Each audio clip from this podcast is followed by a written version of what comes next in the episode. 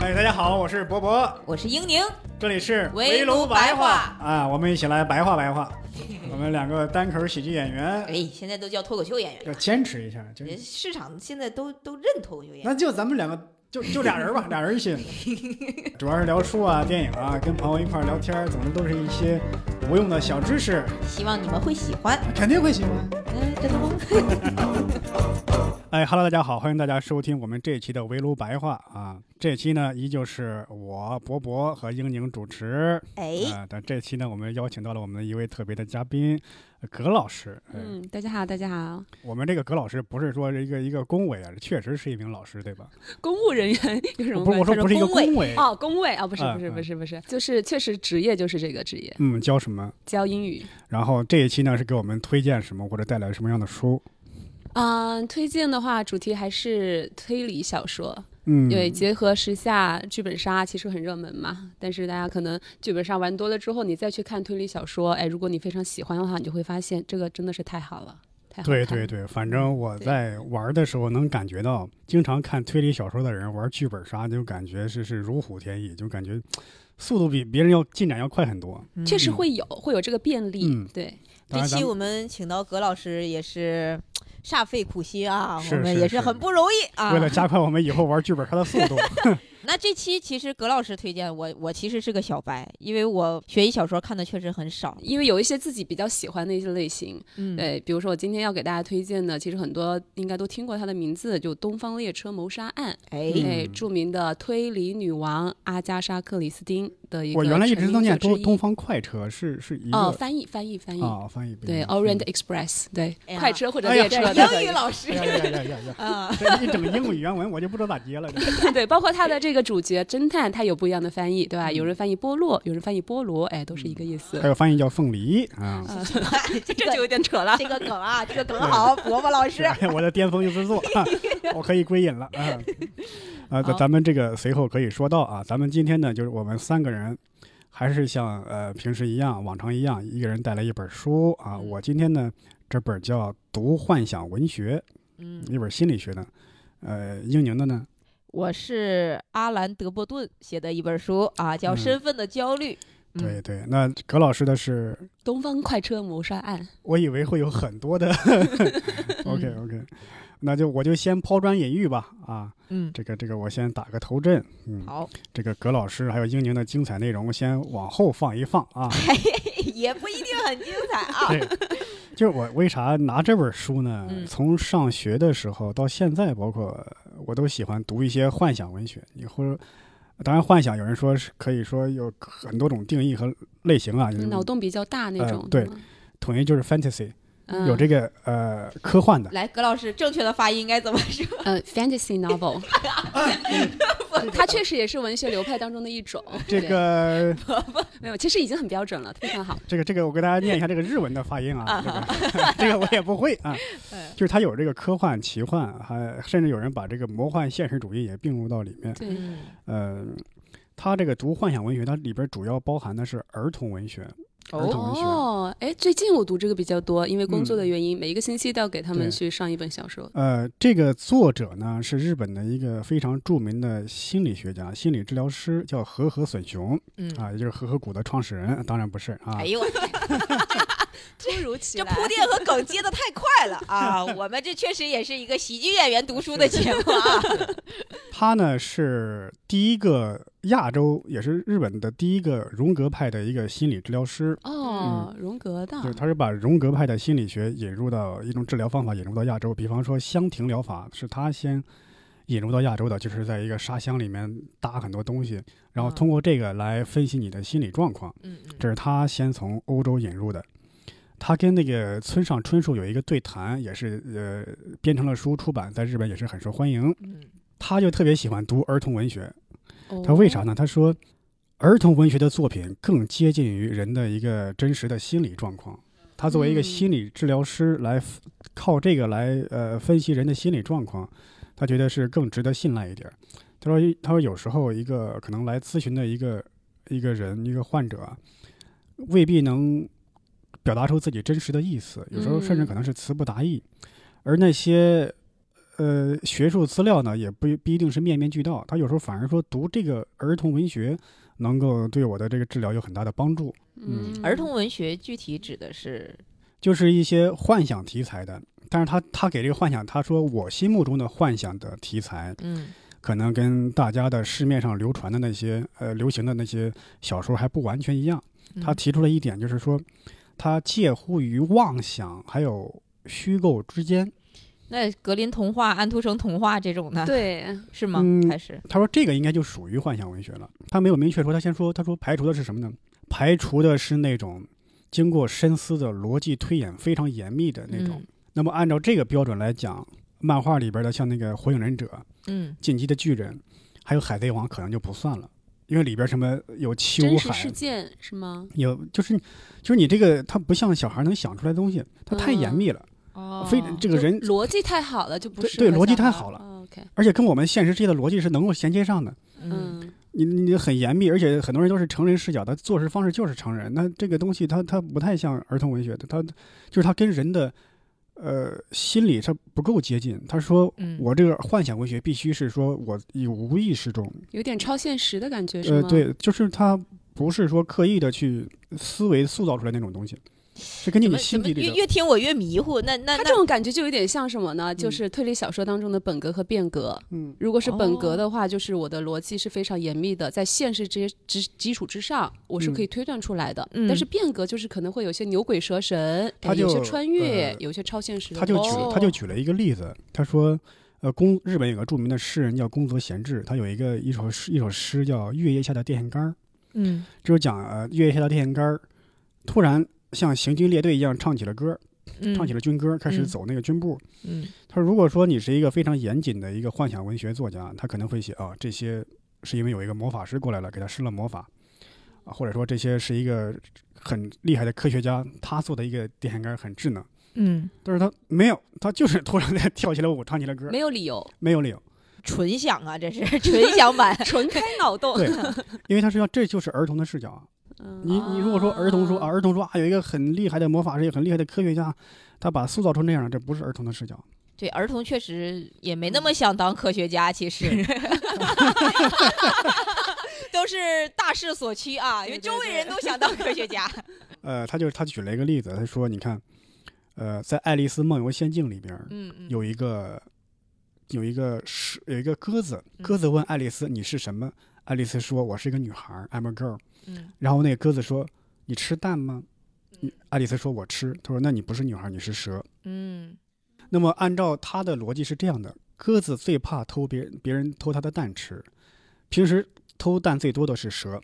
那么爱丽丝也吃蛋，蛇吃蛋，爱丽丝吃蛋，所以蛇等于爱丽丝。这个三段论确实逻辑漏洞百出啊，这个这是鸽子的视角，也就是儿童的视角。他们的逻辑没有说我们成人逻辑这么严密，所以说你再通过这个爱丽丝的这个故事再去分再去分析那个电线杆突然排队唱歌，嗯军队会排队列阵，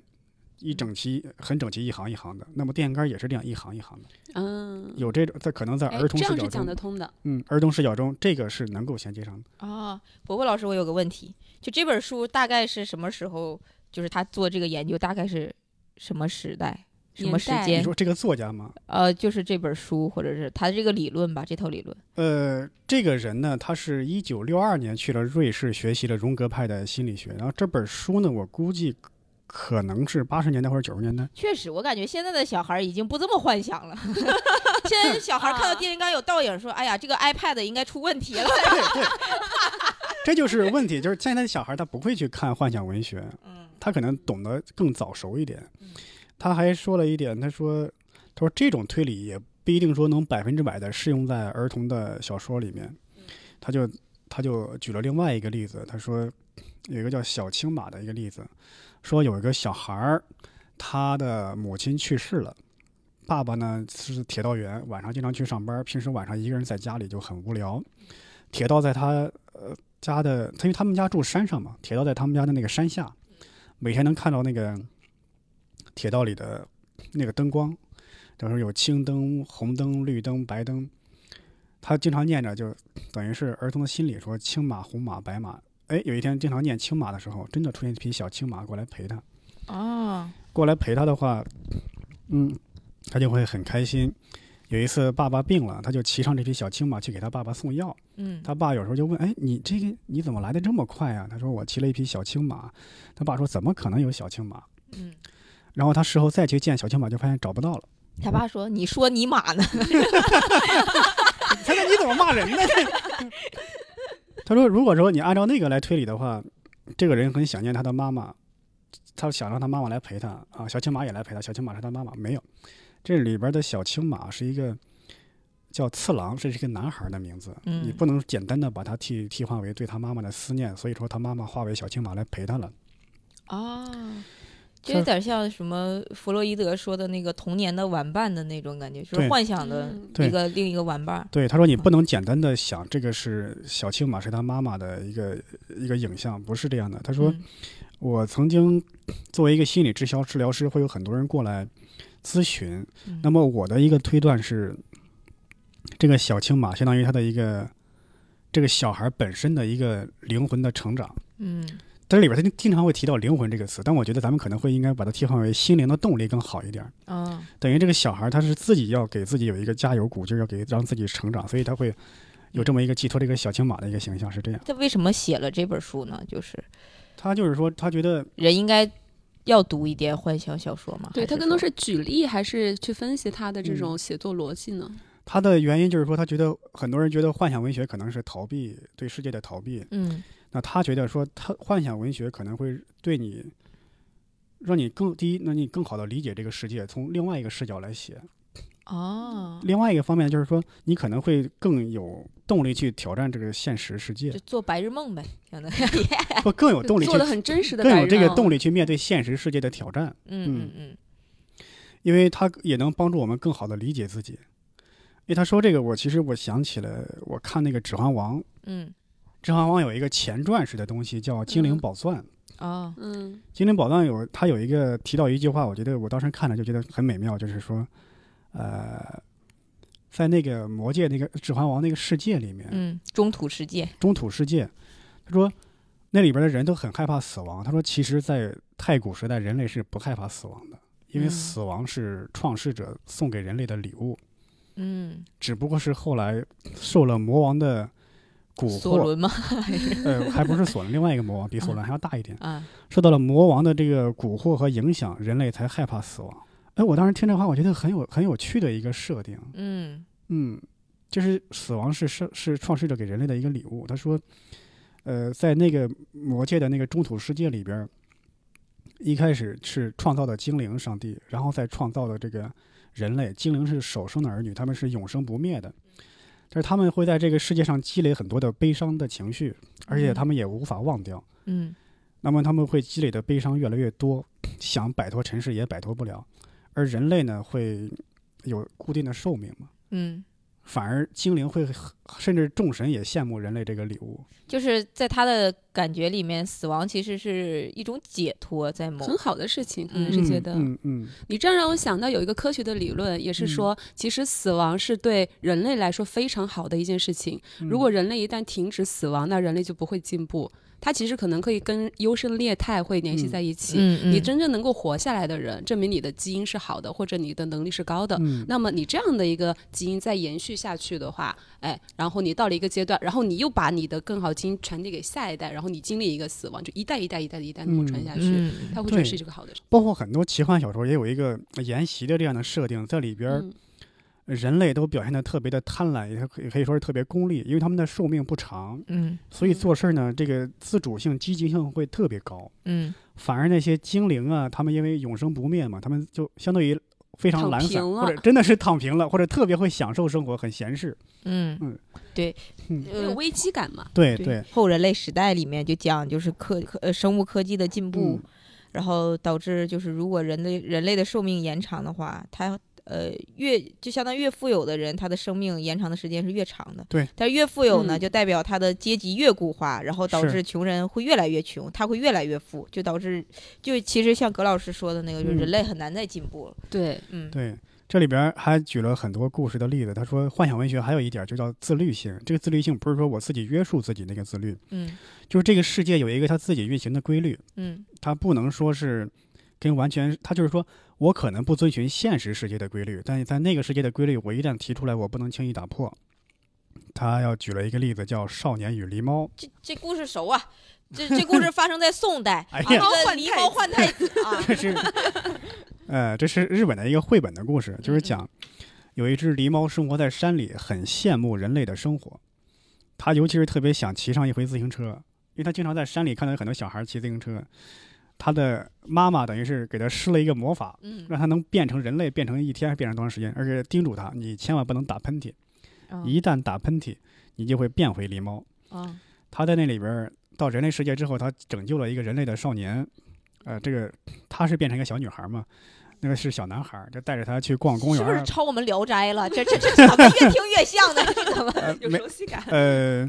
应该是没吵啊？开玩笑嘛，这因为是因为没有一些啊啊成啊人元素 啊，天那就是这个小小男小男孩儿就见就带他吃冰激凌、逛公园儿，最后邀请他呃坐上自己的自行车后座儿，呃小嗯这个小狸猫就很高兴嘛，这嗯他最想就是这个事儿，嗯然后这个结局就是就是很简单，就是他俩骑在自行车上，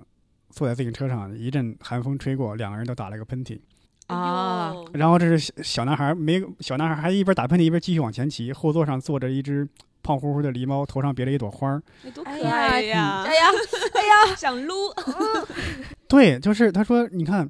这个故事，他提出来一个规律，你不能打喷嚏，打喷嚏就会变成变回狸猫。嗯他提出来这个东西，将来也是肯定要是打破的。嗯，但如果说你不遵循这个规律，这个这么好的一个结局，你就感觉就没有不存在了。是，对，嗯而且他说，在很多的儿童视角的儿童文学里，人跟动物就是他其实很难区分的。嗯，人就是生活在动物之中，嗯他跟现在我们的生活的社会不一样，因为在古代的社会，人可能身边就是有很多动物，什么狗啊、猫啊、羊啊、牛啊、猪啊、那个兔子啊，那都、猛犸象啥的，嗯所以这样的东西，这一直是长期的植根于人的记忆当中。嗯哪怕我们现代生活，我们脱离这样的生活环境很久了，在儿童文学当中还是会不断的一再出现这样的元素。他还，他就他还他他就是说，一方面幻想文学能够换一个视角来看待我们的世界，另外一个方面就是说，你能够更好的理解自己，从而更好的面临这个像面临这个世界对你提出的挑战。他就分析了好几篇故事，有个叫《啊玛丽安娜的梦》。嗯他就是讲，他说很多儿童文学经典的一个叙事的一个模式，就是说，小孩儿病了，嗯小孩儿被寄养在别人家里。他说一般这样的小孩儿都是十岁左右。他说因为十岁小孩儿往往有自主的意识了，嗯他会开始害怕死亡，害怕呃被抛弃等等等等。他有时候他开始会思考这个问题。哦他可能更小一点，他不会想这个问题。玛丽安娜的梦就是她在家里养病，她很孤独，意外的得到了一支笔。你看，他说他说了，意外的得到了一支笔，不知道为什么，这支笔是有魔法的 笔，他马，他是不是叫马良？ 其实没是有，就是他画什么就会出出现什么。他结果他画了一个就是房马子，良啊，啊，到到日本了，叫玛利亚了是吧？玛丽还安娜都姓马， 哎，玛利亚家娜哎呦，可能是个德国人的名字啊、啊，这我得说一下，这个人呢，他他这个和和隼雄这个人，嗯他引用的大量的小说都是欧美的。就哦没有日本的。有人说他可能自己就瞧不起日本文化，可能有这可能。嗯他就说他画什么就成什么，他画了一栋房子，就是说突然有个声音告诉他躲到房子里去。你看也没有告诉你说为什么，但是他分析可能是因为小孩儿他有时候可能面对一个成人世界他有点抗拒，他不嗯适应，他就回到自己最熟悉的环境里边去。有没有也可能是嗯因为他想给父母也为这个家庭做点贡献，他就幻想他画的就成真了，妈妈不用还贷 款了。那那接下来的比较比较是比较神奇的就是说他来了一个家来了一个家庭教师教他嘛，嗯，呃，他就很喜欢这个老师。然后他当天他又给他画了个教师资格证。他在这个房子里看到了一个小男孩儿，叫马克。然后第二天，他碰到这个家教的老师，他说：“这个老师说，我除了你啊，我还教另外一个小孩儿叫马克，嗯，他也是得病，他只叫姓马的是吗？这叫 M 开头的，这叫。嗯嗯哦，然后他们两个就是在梦里边每次相见的，真人没有见过。嗯他是说，这个可能就是说，人在生病的时候会更更有时间、更有精力跟自己的心灵对话，嗯所以说他会等于是两个小孩的梦境开始交织了。啊呃，甚至在这里边，这个小孩儿叫马克的那个小孩得罪了他，他说我要我要就是我要杀了你马克，他就在画画里第啊，二怎天么突然变到这是小孩能想出来的词？ 呃，因为呃对，呃是因为那个那个家教一直在夸马克，他就有点嫉妒了，哦，甚至有一天没来，他以为是去马克家里了。嗯，家教没有来，他就以为是去哄马克，没有陪自己，他就有点嫉妒，就在那个马克的那个画上就画了很多涂改的东西。嗯然后过几天这个家教来了，说马克突然病情加重了，得了得了肺炎，嗯嗯，然后他又想把这个东西给擦掉，嗯好像发现是擦不掉，嗯，用马克笔画的吧？这是嗯而且原来那支笔也找不着了 啊啊、他自己心情很糟糕，反正这个故事最后最后他就不知道又怎么找着这支笔了。啊哦也不没知道看怎么的，你看也没哎告诉你为什么，他又又重新画了一幅画，等于是又哎马克又恢复了健康，啊两个人在梦里边约定，我们将来要去海边玩儿，嗯然后哎两个人的病都好了，然后玛丽安的病也好了，他说我要去海边，嗯，这故事到这儿就结束了。这是海边的曼彻斯特吧？也反正也 也是 M 开头的对看完之后感觉也他差不多。对曼彻斯特。他就是说一个人在生病的时候会更好的跟自己的心灵对话，但这种对话呢，往往是，呃，你你身上受的伤，家人能看见。但是你心里的这个伤痛，或者说想想呃对话的东西，你不想告诉别人，别人也没办法理解。所以这个他说这个故事就描述的是这样的一个事儿。哦，我想到一个哈，因为你刚刚讲那么多，我一直脑海当中一直想要讲，我前两天讲就是给他们上过那本小说，哎，嗯恰巧两个主角都姓马，都是 M 嗯开头的，哦 The，Mouse and Motorcycle，就是直译的话，嗯应该就是老鼠和摩托车。对对对。嗯嗯就是大概也是这么一个故事，你你又讲到生病，对吧？然后当时它是也是美国比较畅销的一本儿童文学的一本小说，嗯我就不知道它算不算你定义的那种，或者是这本小说里面定义的那种严格意义上的幻想文学哈。就那个小孩儿嘛，能够跟老鼠说话嘛，然后呢，那个老鼠嘛看上了他的摩托车，哎，嗯然后他们俩因为共都喜欢摩托车，开始进行交流。但是呢，后来有一次他那个小孩就生病了，哎，生病了之后呢，他又他摩托车先是被那个老鼠给弄丢了，之后哎，他就骑这了个另故外一事啊辆车。叫《精灵鼠小弟》， 是不是？ 我看哎过，我 看他过。有三部，哎，还真不知道是不是叫那个啊。对，然后后来他就给他去找药，哎，就骑着那个小男孩的另外的玩具车，嗯就是救护车，哎，找到了一片阿司匹林，找回来之后呢，嗯哎，这个小男孩痊愈了，他们成为了非常好的朋友。我以为结局是这个小老鼠就会跟着这个呃小男孩回到小男孩的家，对嗯吧？一般故事会这样写，但是没有，这个老鼠他拒绝了，于是有了第二部、第三部。哦，因为这里边也也提到说，在这个儿童文学里边，或者说幻想文学，经常会出现什么，就是你现实世界跟幻想世界的交织。嗯这迟早会有一个世界有消失，消失的有两种可能，一种是你进入了那个幻想的世界，嗯另外有人幻想世界的消失，这就意味着说，这个幻想的世界是为你的心灵来提供力量的。一旦它这个功能 被开启了是吗？被开启了，或者说已经用上了之后呢，你要需要从这种东西世界中挣脱，重新回到现实世界。这等于说实话，那个臆想世界就是你的一个工具，只不过嗯为了治愈你的心灵。那其实我我我其实还是挺想问这个这个作家，就是这个心理学家写的这本书，就刚才波波老师也说了，说是呃，就是幻想小说可以让人有这种相当于呃，就怎么心说灵治愈。对，儿童对文学会让人心灵治愈嘛。嗯。但是他是劝人要写呢，还是劝人要读呢？嗯，对。对我这个问题一直没挺太好的明白。地劝你要读，因为他不可能说鼓励说每个人都去创作嘛。嗯他说你在读的时候，其实它是你你能，它可能对普通人来说会比一些心理学的书更能更好的理解你的心灵。是不是会更加直观一些，而不是跟你讲一些道理？你可能你会潜移默化的说它的影响，但是他没有具体说这些，他只是我作为他只是说他我作为一个心理治疗师，我觉得我需要读这些个，我能获得什么样的启示，我把我的分析来告诉你们。这个呃这个书啊，它引用的一些国外的一些儿童文学嗯都是我没有看过的，有些在国内也没有译本的。嗯所以我看的时候就特别想看这个原著，因为他得他为了分析这个故事啊，他得先把这个小说复述一遍。嗯，但其实复述的时候，你可能很难感受到小说那种美感。语言的魅力。对对，所以我这边必须得推荐一下，你儿童文学其实很适合去看原版，嗯，对，因为它的语言第一很平实，就嗯因为原版，然后它句子也很短，那伯伯卡在了语言这一方面，但 语言是太优美，但是看不懂。 是吧 我记得是有一本更有名的书，就是分析神话故事的，叫叫《千面英雄》嘛，很多人都把这个当成一个。编剧教材了。你好忘忽说啊，好莱坞的编剧会遵循着这个去写剧本儿，哦，都忘了，甚至忽略了说它是一个心理学或者神话学方面的书。其实这个作者呃约瑟夫坎贝尔在书里边明确的说，他说这么一个现象，他说这么一句话，他说，呃，梦是个人的神话，神话是大众的梦。他说，不断流传的时候，它已经成为人们的一个集体意识了。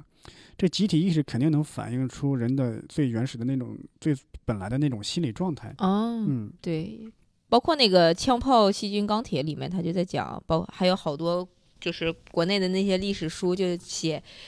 就说人那个对当时，因为西方是希腊神话、罗马神话，嗯对，中国的话就是可能什么伏羲啊、大禹治水女这娲些，，嗯他们说就早期为什么就是祭祀啊什么，就是大家会对那个有一个幻想，嗯，他就说到，他说你看很多儿童文学，你觉得不严谨，你觉得不合理，那就是因为它是很接近人的那种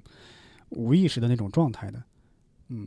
他说你读读下来了之后，你自己其实可以去思索这个答案，这个答案可能就是你要寻找到一些你平时会寻找到一些答案，你在思索的问题的答案。我的这个简单的分享就到这儿结束。这本书呢，其实它本身它分析的篇幅倒不是很大，大部分是在引用这些故事。嗯，我当时觉得很可惜，这些故事没因有为看种种原过因我没有看过，嗯就很难嗯在其实国内也没有出版过嗯这些故呃事，对有这是有这些个出版是了，有些没有。嗯对，嗯除非说它是像国外的文学，尤其是儿童文学，除非你真是特别有名，有名到像《哈利波特》这种不得不出版的这种嗯。儿童文学哈。一般打来说，双引号了，。刚才呃，听众朋友们应该不知道，葛老师刚才手动打了双引号。 对，因为对于《哈利波特》究竟算不算儿童文学这件事情，我觉得呃对他有待讨前论几部算，但是后几部应该不是了是是，所以才会有些改。变。后几部应该不是嗯对，我想说的就是外国的儿童文学很。难，我们真正能够 get 到说国外小孩究竟在读些什么。所以刚才其实他呃，伯伯老师在分享的时候，我一直突然就有一个疑问，说，哎，那我们就是我们中国传统的有没有一些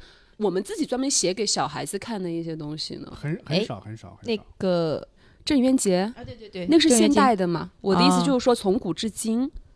或者说比较历史上，比如说相对于古老一点的那种东西，因为像童话大王这种东西，我们不知道他们是不是有受西方文化的影响。感觉我们小时候看的都是那种什么寓言故事，然后安我们徒生、对我们看的也是国外的那些童话故事、啊，对然后动画丹麦片，对吧？德国的，什么。黑猫是警长这一些，什么格林童话呀那些，对，就就是人手一套嘛，小时候是必备，哎，一套就格可林，能一套国外安徒国外生。家喻户晓的，在国内没那么多人知道。就比如说是阿加莎·克里斯蒂啊，哎 在国外，哎哎呀，也这个到了赚葛的，老师要分哎呀阿加莎·克里斯蒂在国外那么有名，但是嗯在国内她的知名度远远低于柯南·道尔和他的这个福尔摩斯。对，是刚嗯才伯伯老师啊，展现了一个精湛的脱口秀演员 的喜剧技巧，这个过渡非常的顺滑是，啊哎，呀，猝不及防。是。 哎，好接下来就请嗯葛老师给我们分享他这个关于对，OK 东方列车谋杀 案。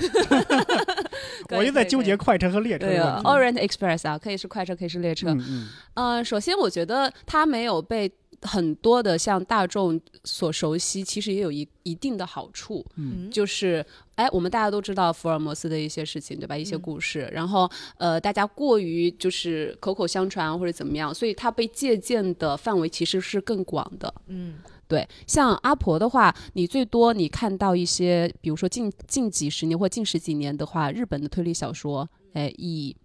突然就忘记他的名字叫啥来着？东野啊，吗东野圭吾，对，嗯呃，这这是我唯一知道的 几个，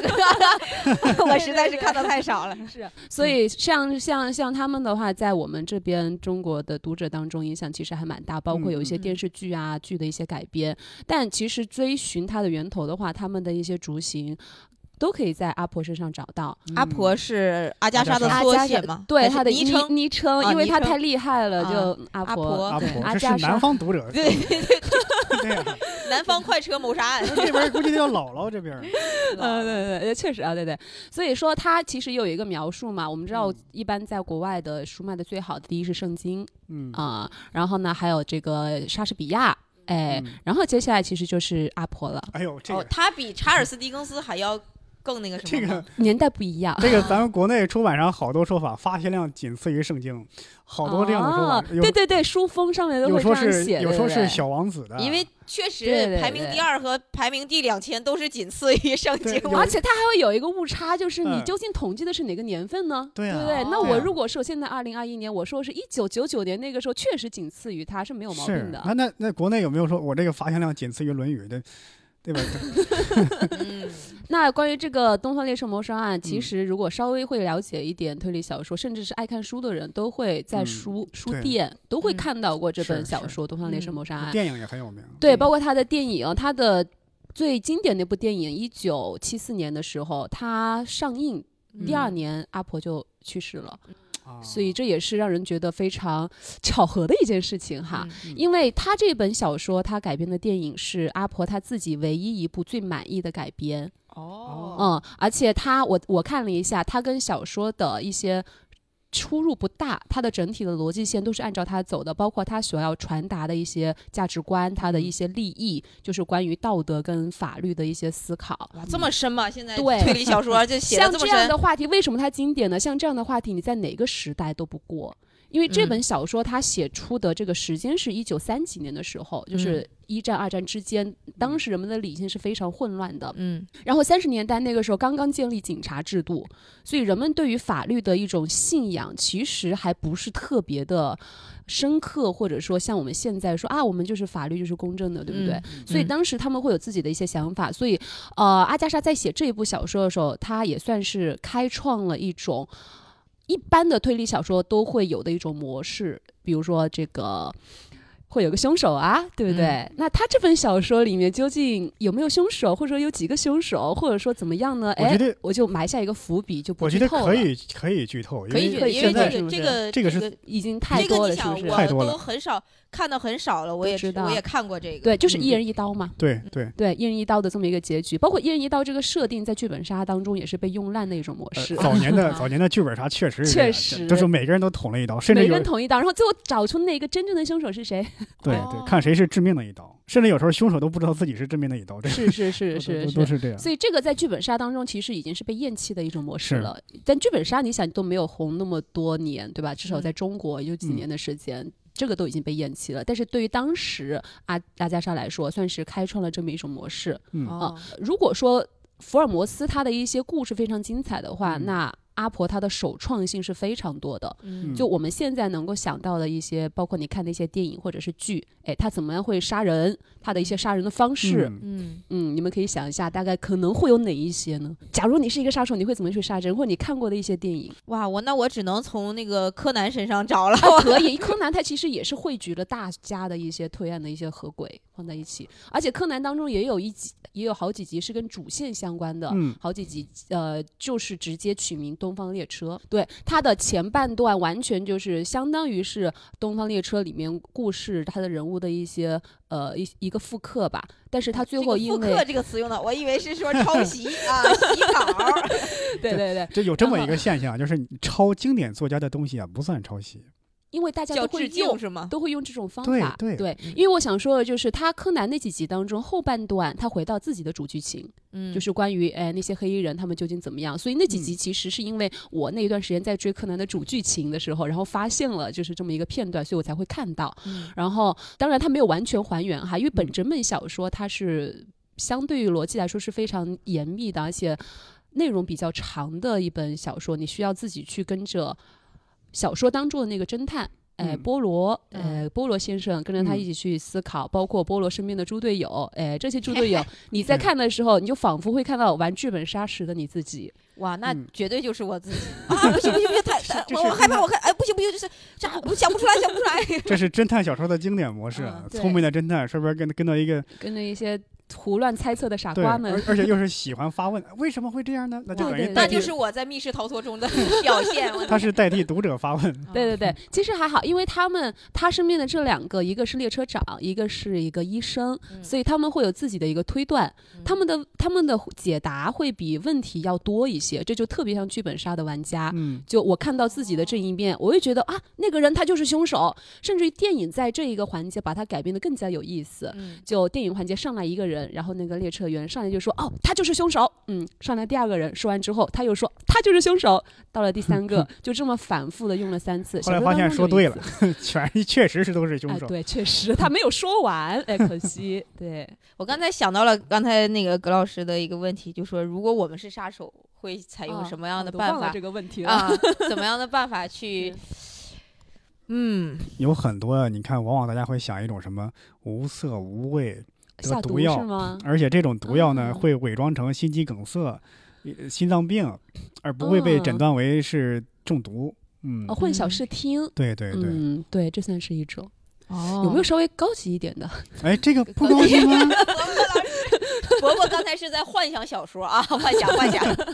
对对，我的意思就是说，他的一些啊、比如说整体的一些逻辑，或者说他的一些作案的一些大的动机啊，或者是大的手法呀，比如说连环杀人案这一种。借刀杀人哎，这个算是一种，啊！对，但是有点过于老套。 哎啊啊啊！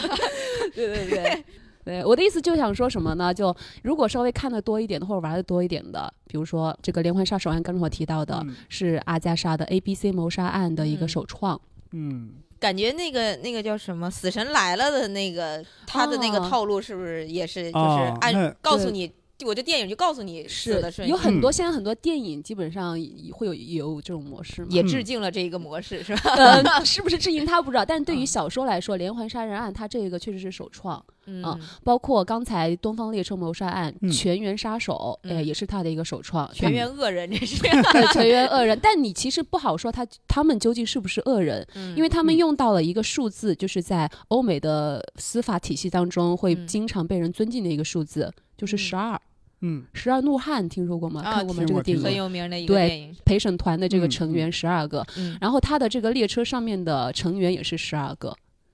嗯对，所以他们其实想要用这种方式，想要去惩戒一个，呃，被法律没有制裁到的一个恶人。嗯嗯对，所以他就会思考一个问题，说：那你作为一个侦探，你知道了这些所有的事情，而且你也知道当年的这个惨案，而且当这个事件还是只根据当时真实在美国发生的一个绑架案，嗯所改嗯编的。之后呢，假如你是这个侦探，你知道了这他们杀人的所有人的动机，嗯那你会怎么去办？你是帮他们去埋下这个他们杀人的这个动机，还是给出另外一个解释，让他们能够逃脱？哦，感觉像电车难题一样哦，司法环境不一样了嘛。嗯，包括同时期的柯南道尔嗯写福尔摩斯也有个类似的故事，嗯嗯大概意思就是这个死者死有余辜，这个凶手呢是情有可原，嗯而且他设置了一点，就是感觉是他故意设置了一点，这个凶手呢是一个得了重病，嗯，不久就要死了。嗯，那福尔摩斯等于说，哎呀，像你看，你这个反正哪怕嗯让你安乐死是吗？就算被抓进监狱也活不了多久，倒不嗯如，而且你是情有可原的，你嗯是等于类似于甚至于替天行道的，那干脆就放过你吧。嗯嗯嗯嗯，就是他不嗯会让读者放到那种两难的太困境。哦太高的一个道德的一个矛盾我当中，对对，不会让你置于这种两难的选择。嗯嗯，所以他这本小说，因为他写就的这个年代不一样，当时嗯人家大大家哈，就是对于理性这种东西，而且对于法律的一个不信任，所以呃，阿婆她自己是直接给定给了一个结果，嗯呃，这个可以给大家剧透一下哈，嗯就是她选择了饶恕这十二个人，嗯就是她替这个侦探做出这个选择。嗯其实侦探在书中比较严谨来说，侦探是把这个选择交给了列车长，嗯，他非常有意思啊，这是我个人最喜欢这个小说的一段。嗯他在说呃说出他们所有十二个人的秘密之前，他先给出了一个设定。嗯，嗯那我们觉得，我们就假设我们你当时确实看到了这个人，我们也假设确实在这个列车某个站停站的时候，哎，这个人溜掉了。嗯嗯，然后谁谁谁可以解释，谁谁谁都可以得到很好的解释。哎，嗯大家觉得这个答案怎么样呢？好，那么接下来我要给大家第二个结论。那么在在大家听完这个第二个结论之后，不要忘了我的第一个结论，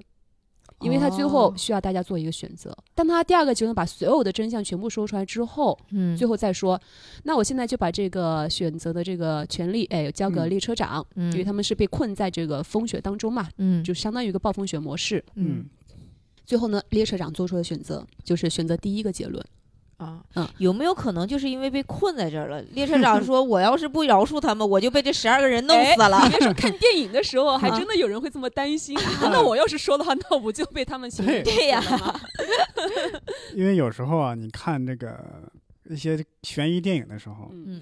你会感觉有时候这个罪犯块儿挺大的。这个现场就这个侦探和助手他们两个人，嗯，这个罪犯要是全力反抗，他真制服不了他们。他嗯往往是这个是的罪犯，嗯，对，你们说的对，我跟你们走吧。结局结局 就是这样就的，觉得很荒谬是吗？对， 那葛老师，我有一个问题，嗯，比如说，因为你特别喜欢看这种推理小说，那你去玩剧本杀的时候，会不会有的东西早已被你看透？并没有，也不会，不会，因为我最不会先吗看的不会不会，因为我我首先我是一个比较不太喜欢带入自己很多成见，然后去体验一个。新的剧本，因为我想要在这个新的剧本当中体嗯验到一些不同的人物的性格或者是故事性，嗯包括我自己在看侦探小说的时候，是大学的时期，其实相对于比较早之前了，当嗯时也是看东野圭吾这一系列的嘛。嗯嗯然后到了应该是玩了剧本杀之后，我才会集中的，比如说看一些正儿八经、非常传统的，或者是比较、就是、嗯经典的，对硬核的经典的一些推理的小说。所以我不想我去昨代天入刚它玩了剧本杀，嗯啊说说我我推断凶手的那个方法嗯很简单，因为嗯我原来看了 B 站上一个关于柯南的视频，嗯如何三秒之内锁定凶手。就是你越觉得是凶手那个，他不是排他除啊说是这样吧，场假外假因如素啊哎这是假如啊，这个这个虚这个嫌疑人有五个，嗯比方说三男两女这种，嗯一般这两个女的按出场顺序来。啊、 是是这个，如果这个这个有一个女性角色是中间出场，另外一个是最后出场，一般中间出场的这个呃可能性比较大。然后我按照这个推理原则， 我我推哦你你昨天玩的时候不会就把这句话说完了， 然后这个剧本杀一分钟之内然后找出凶 DM 手？哎晕 了，呃，我当然我没有说出我的推理原则是这个，但嗯是我处处我只要有这个点能怀疑往这个上面怀去疑，靠，对对，我就往那上你去靠。失去了很多乐趣。这我觉得这反而是一种更大的乐趣，因为我玩过一个另外一个剧本杀是民国题材，就有嗯革命元素，里边出现了一个国民党特派员，我说凶手绝对是他没跑了，那你这是从编剧的思维已经看透了，我感觉。就他他玩剧本基本上都是场外因素，啊对对对，我们之前也有朋友玩剧本的场外因素特别的明显，嗯就是他会观察当一个人翻开剧本那一刻他的表情，嗯因哦为有的剧本他可能一开始就告诉你啊你是本场的杀人犯，嗯，他就特别去观察这种细微的东就西，心理有的学嗯是对心理学这种场外因素，所以如果是究呃究其本质去看他的这个剧本杀也好，或者是密室也好，他们的嗯雏形其实都是推理小说嘛，包括。以前很很火的这个狼人杀，也许嗯现在还火着哈，嗯呃，那么其实狼人杀它的一个雏形是剧本杀，哦嗯嗯，剧本杀再往前倒，哎，就是这个这个各种类型的推理小说嘛， 嗯，对不对？狼人杀我玩过，有几次我抓凶手抓很快，抓那个狼人，因为嗯那狼人就坐我旁边，他 天亮请睁眼的时候，它我就就听到有他那个动，静是吗对，我都听到他那衣服哗啦的一个声 音。这种就场外因那素。你这要对是对玩线上你咋弄？玩线，所以就不玩线上。 我玩狼人杀我是属于那种比较笨的那种啊，但是有个好处就是越玩到最后啊，我这样的人会比较占便宜，因为大家觉得你不会撒谎，嗯，你这人比较傻，老实。啊，对看着就比较好对人这种感觉。这时候你稍微一撒谎，他们就中计了。而那些啊平一开始老奸巨猾的人，最后会陷入一种怎么说别人都不信的地 步。啊嗯，呃，回到这个小说的话，嗯刚才其实有有几个点没有讲完，就是它开创的一些模式嘛，嗯比嗯如说这个一人一刀，哎，是这个东方列车的事情，嗯包括还有它另外一个很经典的暴风雪模式。嗯解释一下暴风雪模式哈，暴风雪模式也是他阿阿婆首创的一种杀人的方式，嗯就所有人被困在一个地方，也叫孤岛模式，嗯没有人能够进来，哦没有人能够出去，那你的杀人犯就一定是在我们这群人当中。柯南当中肯定见了很多了这种模式。嗯对不对？所以他在另外一本小说叫《无人生还》，是个很经典的。你嗯看，听这个名字，没有人回 得来。哦对谜底就在谜面儿上。 啊，对，而且他这本小说更厉害的就是，他小说一上来给你一首童谣，嗯哎，告诉你有有有，比如说七个八个人去到了什么地方，然后分别第一个人干了什么死了，哎嗯第二个人干了什么死了，他按照这种童谣的模式把岛上人全部干死了。哇，嗯好挑我衅我啊，我感觉。我看过这个，嗯，对对，无人生还，所以对他那个也是很经典的暴风雪的一个模式，我觉得这这是他个开创的。很好的解释了一嗯个问题，就是为什么很多的悬疑的小说或者电影里边，凶手犯案了他不跑，嗯就是你制造再多的诡计啊，嗯，你比方说你在美国犯案了，你跑到中国，那警察再警察他能把你弄回来就挺费劲，尤其是在那个年代啊，嗯，嗯，还没有引对渡吧条款， 对吧？你你你哪怕再傻的人，你只要跑远了，那警察也不好抓；你再对聪明的人，你躲在那个 那个那个这个人群之中，做的那大家很可能找起找起来也不是很费劲，嗯，迟早迟早能找到你。但对这个时候，是的我凶手就在这个岛上，他他也跑不出去，对吧？ 是的，是的嗯，就切断各种你可以跟外界联系的一个方式对，然后就盘吧，哎，然后我告诉你，反正大家按照这个谜面上，大家都会去死。哦那也是个剧本杀，感觉是。是 哦确实是很剧很本剧杀。本杀，剧本杀就很喜欢把大家都关在一个地方嘛，嗯一个嗯屋子里出不但是但是去我在看我看过这个无人生还，我会感觉这个凶手的执行力啊太高了，很强，很强。时你间卡点非常的准。对你说，在大家在头几个人死了之后已经有防备心理了，他居然还能对得逞得对手，这几所以乎是这个不太也可能 对，所以这个也是后人有些人去诟病这本小说逻辑漏洞的一个原因，就是觉得嗯会稍微有一点点的牵强，最后的结局嗯有些人不是很满意，嗯包括他的答案解答的一个方式，就最后收到一个漂流瓶， 上面记满了他的这些办办案的这些事情，因为凶手是后来也死掉了嘛，所以他啊在死之前就把所有的细节放到一个漂流瓶里面，看日后谁看到就看到吧。当年那个是小说里面哈，这个事件是呃。被设定为一个悬案，没有办法去侦破的，就嗯没有办法，就找不到凶手啊。嗯然后所有周围的居民也是一样，村民啊都没有任何的线索。直到两千年 QQ 发明了，然后有在一个遥远的东方有一股神秘的力量抓到了一个漂流瓶，有啊人发咳现嗽了两声，漂流瓶。漂流 瓶。我看的艾伦坡那个也是这样的，他当然那个不是悬疑的，是嗯关于一个船难，一个船遭遇飓风要沉了，然后他写了各种描写，最后说天哪，这个船塌下来了。嗯当时我看到最后，我才发现哦，原来主人公没有逃出来啊。啊，啊但我一看这个小说的标题叫《瓶中手稿啊哦就知道了哦这漂也流是瓶》，漂流瓶传过来 的，但问题在于这个。主人公他写小说写的也太快 了吧！啊、最后一句是天哪，船塌了，砸过来了。也就是说，这时候他还在写，那 个一下一秒就是被砸死了。在这一秒钟，他把这个纸卷起来塞在这个嗯瓶子里，还然后记得把它封了个口，啊封了个口再扔出 去。那你有这动作，你也逃出去了吧？就哎呀，伯伯老师，这个时候我就要给你介绍一个，就是刚才啊有一个智者分享的一本书，叫《幻想小说》 啊，先生不要揪这些细啊节，人家也没有告诉对对你。哦，对对对，这个爱伦坡写的也是那种幻想文学啊、确实，爱伦坡也是很恐怖小说和侦探小说的鼻祖是吧开山鼻祖。嗯，所以跟他那种幻想的完全不一样的，就是嗯侦探小说，它一定会有一些现场的一些证据嘛。嗯而且为什么是为呃为什么说在业界或者说在推理界，阿婆一直享誉非常高？嗯就是你在看他的小说过程当中，跟你看一般的推理小说是不一样的。比如说，你一般嗯看一些电影，他可能会给你一个镜头，告诉你，嗯哎，这个细节出现了，可能这个嗯东西以后就是要用到的。嗯然后或者小说当中他一直告诉你，哎，或者一直给你隐藏一些线索，不告诉你。嗯到小说的最后，哎，告诉你其实用到了那个那个什么线索，典型的参照柯南，对不对？嗯一开始我们啥也不知道，嗯只有到最后才知道，原来柯南他自己已经知道了这么多， 嗯就这种感觉就有点就是不太一样。但是他的小说是什么呢？你是跟着当中的这个侦探。他看到的东西就是你看到的东西，嗯，他能够分析得出来的东西，也就是你所知道的这些东西。所以很多读者在去看他的小说的时候，非常喜欢一边看一边做很多的笔记。哦我就说啊，这个时间点干了一些什么事情啊，那个时间点干了什么事情。然后哎，你看我现在知道的跟这个波洛哎他知道的是完全一样的，但是他就是比我聪明，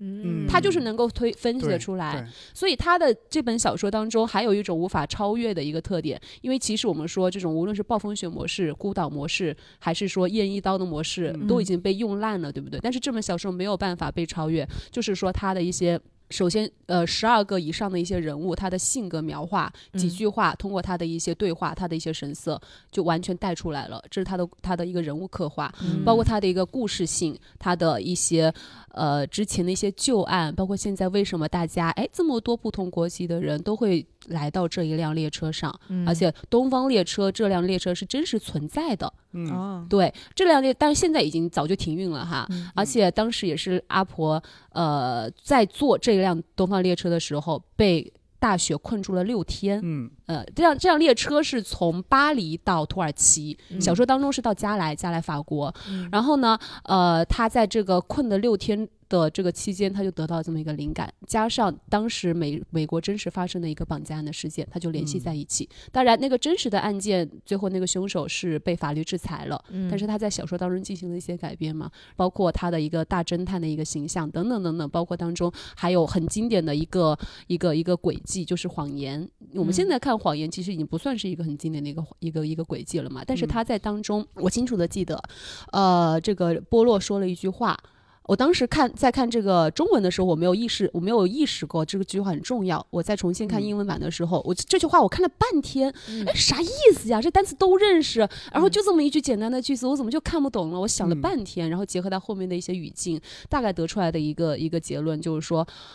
呃，我要知道你在撒谎的目的，我是要洗清你的罪名，大概这么一种逻辑。嗯嗯举个例子，什么呢？比如说，呃，这个昨天晚上五点钟，在某条街发生了一条杀人案，嗯然后呢，死者在某某酒店发现了。嗯哎，恰巧当时我男朋友在那儿，然后我就去问他，哎，或者他就被警察带走了，嗯就说，哎，那你当时在酒店干什么呀？哎，支支吾吾不说话，当然嗯他就有很大的嫌疑，对不对？嗯如果这个时候他说出他五点钟就在这个酒店里面约会小三，嗯嗯可能会把他推向一个极端，但是另一方面也恰巧洗清了他的罪名，嗯哦，就是这样的一种逻辑。确实感觉现在好多电影里面都会经常有这是种困境啊，感是觉是是是，所以它的整个的你看到的所有的画面，或者你听到的，在小说当中听到的人物说的一些话，对自己的行为的一些描述，你就把它想象成都是谎言，嗯然后你要去在这些谎言当中去找到。真实的或者是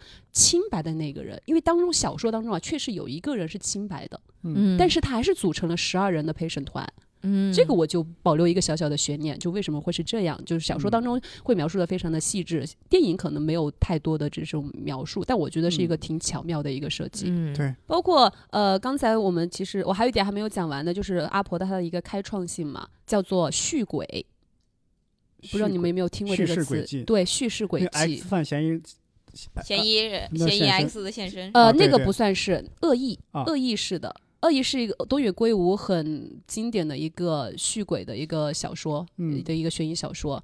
但是东野圭吾所有的这一套，其实都已经是被认为已经是在延续之前用了很久的一些哦是套路。轨迹的轨是吗？，对，叙述轨迹、什么意思呢？就哦 我以为是喝到宿醉的一个醉鬼，续对鬼， 我这个缩写，对，叙述轨迹就是说，首先给你展示一个故事，嗯然后让你觉得这个就是发生在你身上的故事，或者就让你觉得，常理来说就是这样，但是到后续的时候给你翻篇了，哎，可能产生了时间差。可能产生了视角的转变，嗯你看到的这个文字里面都是第一人称我开头的，但我可能翻过去我就告诉你，那个人是张三，不是你，妈呀，这样的一种感觉。嗯呃我看过好好有些这样运用的，但是有时候呢，他会激怒观众，观众觉得被被当骗傻了子吗我是被不是愚弄了。哦啊其中的一个代表就是《西部世界》，啊啊，你看过吧？我看过，对，《西部的世界》那个女主角嘛，她因为是嗯机器人不老不死，嗯然后就出现了交叉剪辑的时候，有两个人陪伴她嘛，嗯，在不同的时间不，不其实历史这其实这两个人其实是一个人，嗯这两个男人是一个人，只不过他不同年龄段儿，一个是他三十多岁去的时候，一个是他六十多岁又回来了。嗯但因为这个女主角是不老不死的机器人，你就会以为这两个人不是这两个男人不是一个人。嗯嗯，他你没想到这个跨度有几十年，嗯， 然后后这个观众觉得我被愚弄了，用这种方式来叙事，嗯，嗯就是相当于他用了一个上帝视角，只不过就是我你在们是不知道的，你在交叉剪辑的时候，我嗯没有看出他们两个故事的有什么联系，因为只不过，嗯但是后来等于真相大白了，哦，这两个男人其实是一个人，他们只不过是在不同的时间段儿来了，对，就中给间你耍了一个小小的 trick，对，中 间中间隔了几十年，然后你这样是交叉剪辑，我会以为这两个男人是不同的人。嗯。对你这让我想到那个电影《记忆碎片》，嗯，也是这啊种模式。哇，记忆碎片！我当时上大学很的时烧候脑完全没 看懂，对，我但是说干啥呢？嗯就是看都说这个片儿很经典，但我就是为什么有时候这种叙事轨迹，观众是觉得啊、哦很震撼，有时候觉得会被激怒呢？嗯，看嗯人我在群想，对，就是比如说有的观众他就觉得说他的这种呃推理逻辑，比如说很强，或者说自己是非常爱好这一类的，嗯我就觉得我是能够按照我自己的推理推出来的。就像嗯刚才我们提到的本格，对吧？嗯因为那擅长玩本格的，非常喜欢硬核的，我就是爱推理，我就觉得嗯从我的逻辑上来看，哎，到了这个地方就应该发生这样的事情，它就应该是这样。结果你最后告诉我要从要通过你的那个合轨，然后嗯告诉我才能够把这个故事成立，我就会觉得很生气。我觉得我生气的点，当然我看着我也有点生气。嗯我生气的点在于什么？因为《西部世界》它讲的是人工智能，嗯也就是说这个机器人的觉醒这方面的一个悬疑性，还有说这些人谁是机器人，谁是人类。嗯我一直以为悬疑的点在于这个，嗯嗯，然后你突然给我玩起了时空方面的这种这种叙事的技巧，嗯是在你之前从来没有展现过的，突然出来这样的一个一段儿，而且占了很大篇幅，我觉得模糊了它的一个重点，是吧对对对，嗯有我点是觉得我被愚弄了啊，你是不是有一种就是你那个点没讲清楚，你用一另一个来覆盖这个没讲清楚的点？就好像对去补自己的 bug 那种啊感觉对是吗你？的卖点是人工智能的觉醒，你的卖点不是这种悬疑，啊，但是你硬塞给我这个明东白了西，，你你又让我想到另外一个合轨很厉害的电影，就《致嗯命魔术嗯，哦，我看过》那个双，胞胎的那个，对嗯，对，那个其实蛮厉害的，嗯但看那个就不会感觉是被愚弄，嗯因对为他的那个线的那个推理的那个逻辑。一条主线非常的清楚，我没有完全给你换一个时空，换一个话题，换一个怎么样？我看过，我我受愚弄最厉害的一个小说，当然是国内一个不知名作者写的，都把我气死了。但是看的太傻了，这个故 事，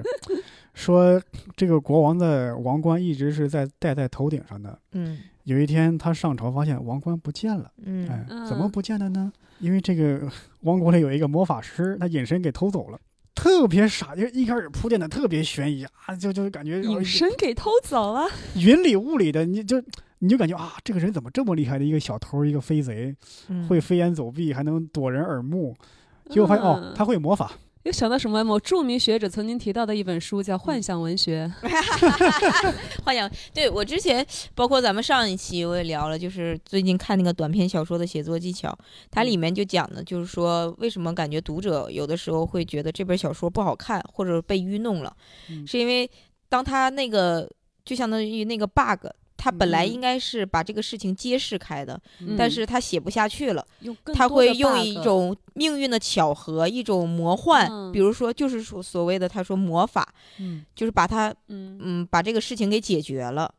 观众就会觉得哦，这个结尾嗯好轻飘飘。对这种效果就特别像很多剧本杀玩过之后的一个体验。嗯有些剧本哈，他自己其实就比如说我们之前玩过一个剧本吧，我们自己在玩的时候，它可以有更好的解释。嗯也就是说，他自己本身的人物的设定、他的故事的穿插，包括他的逻辑呃合轨什么都不错。嗯但是呢，这个 DM 的解释让我们觉得莫名其妙。 ，D M 是什么嗯哦就？是等于，DM 是就那个是对游戏的主持人一样啊。游戏的主哦持哦哦人，对我们回去之后就在知乎上面查，哎、嗯就发现查这这他们有另外一种解释对于这个本子，然后我们觉得哇，那个解释才牛，就是他那个就觉得把整个故事都圆起来了，嗯就是他因为有时候说他作可能他作者他自己在写那个主持人手册的时候，他嗯自己也没有把自己的故事搞清楚，哦哦，对这是一个玩家和作者一起完成的一部著作，是是吧？ 是 对，因为是因为是这样，我你没玩过剧本杀是吗？我没，我真一次啊没玩过。因为剧本杀它它的难点在于什么呢？因为一个小说一个电影，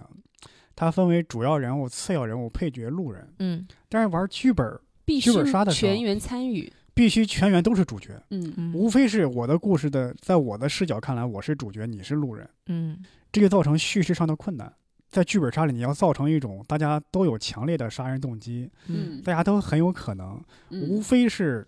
这个凶手成功了，其他人没有杀人成功而已。嗯而且他们有相当大的戏份，这这这是叙述的这个这叙事的这个量会往上升升很多，所以就大造成大量的这个为了不迷魂阵，不让大家那么快的猜出来，大量的时空穿越，什么妖魔鬼怪都出来了。哦对，你说的那种就是上另外一种另另外一种流派就变嗯革的了。嗯，像像它的这种本格和变革中间，其实还有一个叫新本格。嗯新 本哥对像像这三种流派本身也是从推理小说出去的嘛。嗯呃，像新本格或者是变革，在日本到后来发展的会比较好一些。嗯但刚才我们提到阿加莎这一些，还是属于本格系列，就是硬核推理。就推理小说啊，小的时候看就柯南嘛，嗯还有那个福尔摩斯，这是嗯算是比较、像小孩儿来说比较能看，也比较比 较难柯南看。真的适合小孩看吗？哇现在还吓有死很多了！妈呀，我童现在年想起那阴个影嗯黑衣人和月光奏鸣曲，我到现在我都不敢弹月光奏鸣曲，哦总你觉会得弹对，总觉得我会不有是不人敢弹要我来是杀不我，总觉得对要人来杀我。我觉得小时候看福尔摩斯，其实我胆儿就从小就很小，我就不敢看，我就怕有什么杀人或者藏在哪呀，有有一什些么这血种。腥画面。对，福尔摩斯还是有一些这种的。是的，然后福尔摩斯很多，包括我自己，我也不太敢看这些。我从小我就不敢听鬼故事，不敢啊看鬼片，从来都不敢任何恐怖的东西，我都不行对。但是我觉得推理小说它的就是比较硬核推理小说啊，它的它的魅力就在于它的和鬼，包括它的人物设定，包括它嗯一些复杂的一些一些可以。盘根错节的一些内容吧，嗯就你可以去推出来，而不是给你放一些死人的这些画面。如果嗯那些画面过多的话，其实像更像是恐怖小说，而不是推理哦小说。对，我记得那个时候看福尔摩斯，让我最大的推动力就是，我想知道他到底和艾琳在一起了没 有，就是 推动我一直看成言情小说了。但 嗯但是我在看福尔摩斯，我记得那个小说里边提到的女性角色本身就不多，对，而且只说了是华生结婚了，跟一个姑娘，而且那个爱情戏写的也非常的少。少，而且现在看就觉感觉就绝对是一个大直男写出来的。对，讲到这个，就是其实我嗯不得不讲说，因为福尔摩斯在我们的观，在我们的这种印象当中是一个非人类的存在，对吧是？他是的太聪明了。对特别的聪明，然后敏锐，然后直觉，怎么怎么就觉得这不是常人能够做到的事情。而且经常上演那种这个人一来啊，你是不是干什么什么的？对，就然已后经知道了，包括对他一对见对到华生就可以猜出他的一些过去的一些经历啊，等等等等。哇，而且他神到什么地步？我感觉啥都会，是吧？对，什你么什突么然之化间学各小种各种提学科琴就不说了，小对提琴完了，关键他还吸毒，然后还能保持一个理智。我当时想，这是啥人呢？对，而且还可以一边在幻想的时候一边破案。啊，而且这对个人还有一点，就感觉有点像中国古代的侠客，首嗯先自己无欲无求，另外也不缺钱，嗯啊，，也不他不哥太还是近个大女， 官儿，对，对不太近对女色，不近女色，对而且生活无忧都不是，当然他不至于特别有钱，但是呢，他也不愁生活，对。就感觉就就就是一个现实中感觉很少见的，几乎不可能存在的人物。是，我觉得我这辈子应该碰不到这种 人吧。嗯，对，但是阿婆的她的笔下的也是有两个非常著名的一个侦探，一个就是刚才提到《东方列车谋杀案》上面的这个嗯波洛、波洛嗯侦探，哎，他自己是有很多个系列的嗯，光季光那个剧就拍了十三季，总共七十嗯集。哇，那另外还有一个是叫马普尔小姐的系列，那嗯那个女人她就是很神神叨叨，特别像你某个婶婶，哎，一直跟啊你唠叨说，哎，怎么还不结婚啊？赚了多少钱啊？然后嗯又特别话多啊，特别。怎么还不结婚呢？可别杀人呐！ 我一看就能看 出来， 是吧？对马普尔小 姐，对，然后呢，他就开始就进行一些推理嘛，包括说，呃，波洛也是一样，说，哎，他也是一个看上去觉得。嗯，虽然说哎也很聪明，但是不会让你觉得难以接近。他最多嗯就是爱讲究，就嗯他睡觉电影当中哈，对他这个讲究其实。还蛮强调的，就是他油头，哎，一定是贴着非常的整齐，然后嗯睡觉之前要戴一个发发网， 然后他有个两撇的小胡子，还得嗯用一个布什么的带着，以防这个胡子也弄乱了，哎，就这么嗯睡着。然后，但是呢，他非常正常一点的哈，就是他也会去欣赏那些漂亮女生，哎，嗯跟人家调戏一下，然后说这个女生怎么样，就是很正常的一个男性。哎，我我是在想，你看为什么那个时候的像福尔摩斯也好，还有那个呃波洛侦探也好，他们为什么都是一个中年形象，而是像柯南这样的，现在你都已经都已经是高中生侦探了。对，这个其实可以会更大的去增加他的一种矛盾和冲突的感觉。因为我理解是柯南嗯为什么是高中生形象，因为他可能他的观众的主体就是青少年。啊，包括有没有跟日本的漫画的那种设计的风格也有关系对。通常喜欢画那种年龄阶段的。对对，那那个那但是像福尔摩斯那系列阿加莎他那些小说，是不是都是观众的读者主体是中年人吗？我觉得也不太可能吧。呃，至于这一点的话，确实，哎，这是一个问题哈。对，至于那个年代，你想。战争时期嘛，福尔摩斯跟阿加莎他们的作品都是世界大战期间。你要嗯说那个期间人们有多么的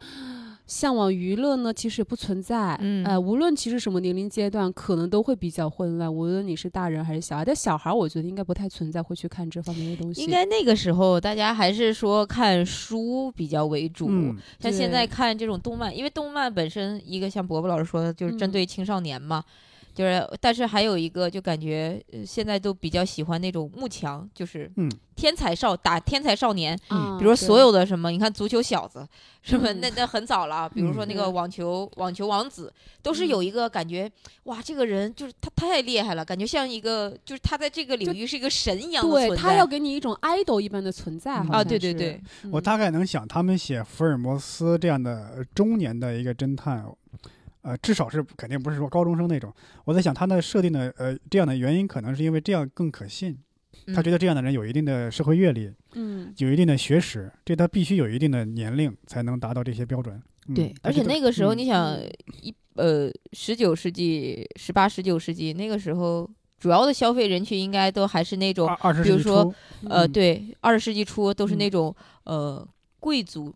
贵族喜欢看一些什么推理小说，嗯，然后闲着没事儿的人去看一些书，然后嗯底层的人可能每天忙于生计，他其实没有那么多的时间去消遣。